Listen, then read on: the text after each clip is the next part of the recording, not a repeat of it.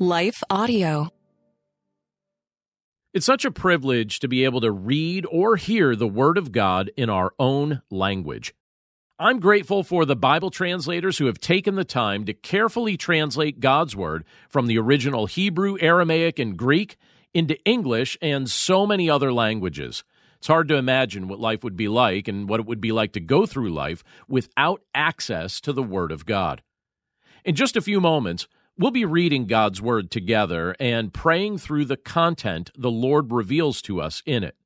But before we do that, let's pause for a very quick message from the sponsors of today's episode.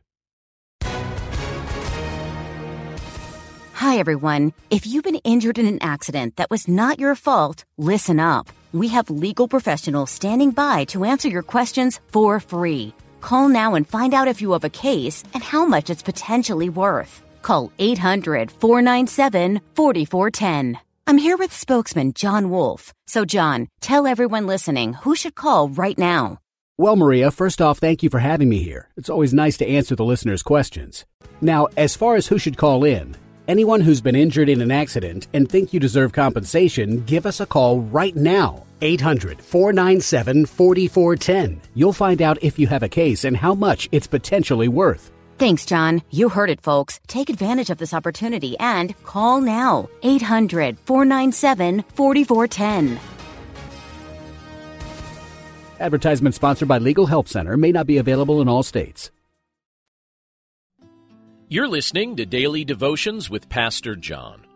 I'm John Stange, and today's devotion is inspired by Romans chapter 12, verse 15, which says, Rejoice with those who rejoice, weep with those who weep.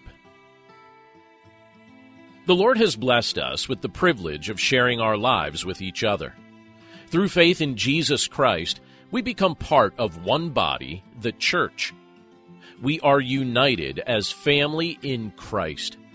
Scripture speaks of us as being brothers and sisters who share a common name, a common heritage, and a common destiny through Jesus.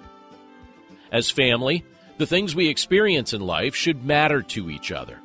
When you're experiencing a season of rejoicing, I shouldn't be jealous of your joy. Rather, I should rejoice with you, and you should rejoice with me.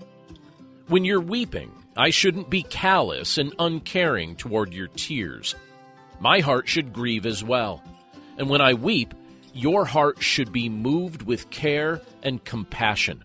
What matters to me should matter to you, and what matters to you should matter to me. Life in Christ isn't meant to be lived in isolation. It's a shared experience with all those who have been redeemed and united to Him by faith.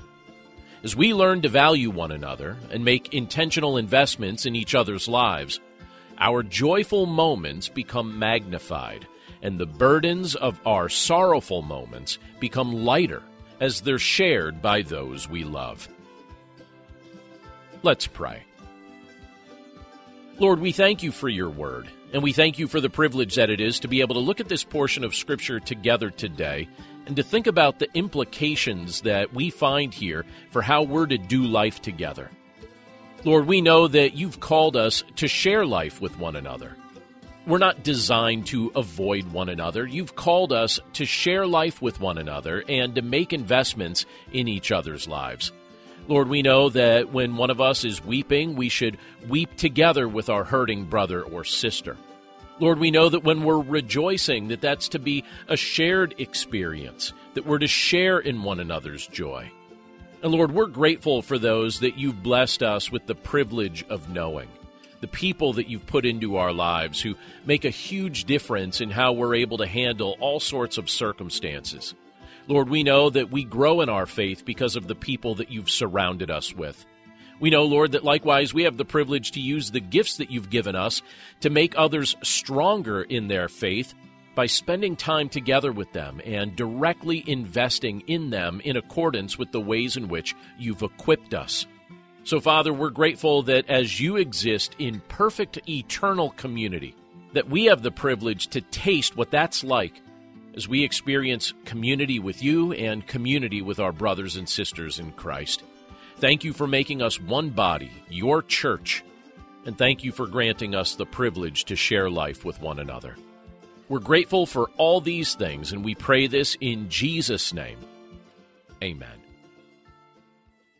Hey, everybody, I'm Dale. And I'm Tamara. And we're hosts of the Kainos Project podcast, where we help you tackle ancient Christian truths in everyday settings. The word kainos means new, and that's exactly what we want to do on our podcast bring something new from what is old in our faith. And on this show, you might hear us explore topics like what the Bible has to say about student loan forgiveness, discuss how the Satanic Temple affects our view of religious liberty in America, or even question why is it that so many people are having rapture anxiety.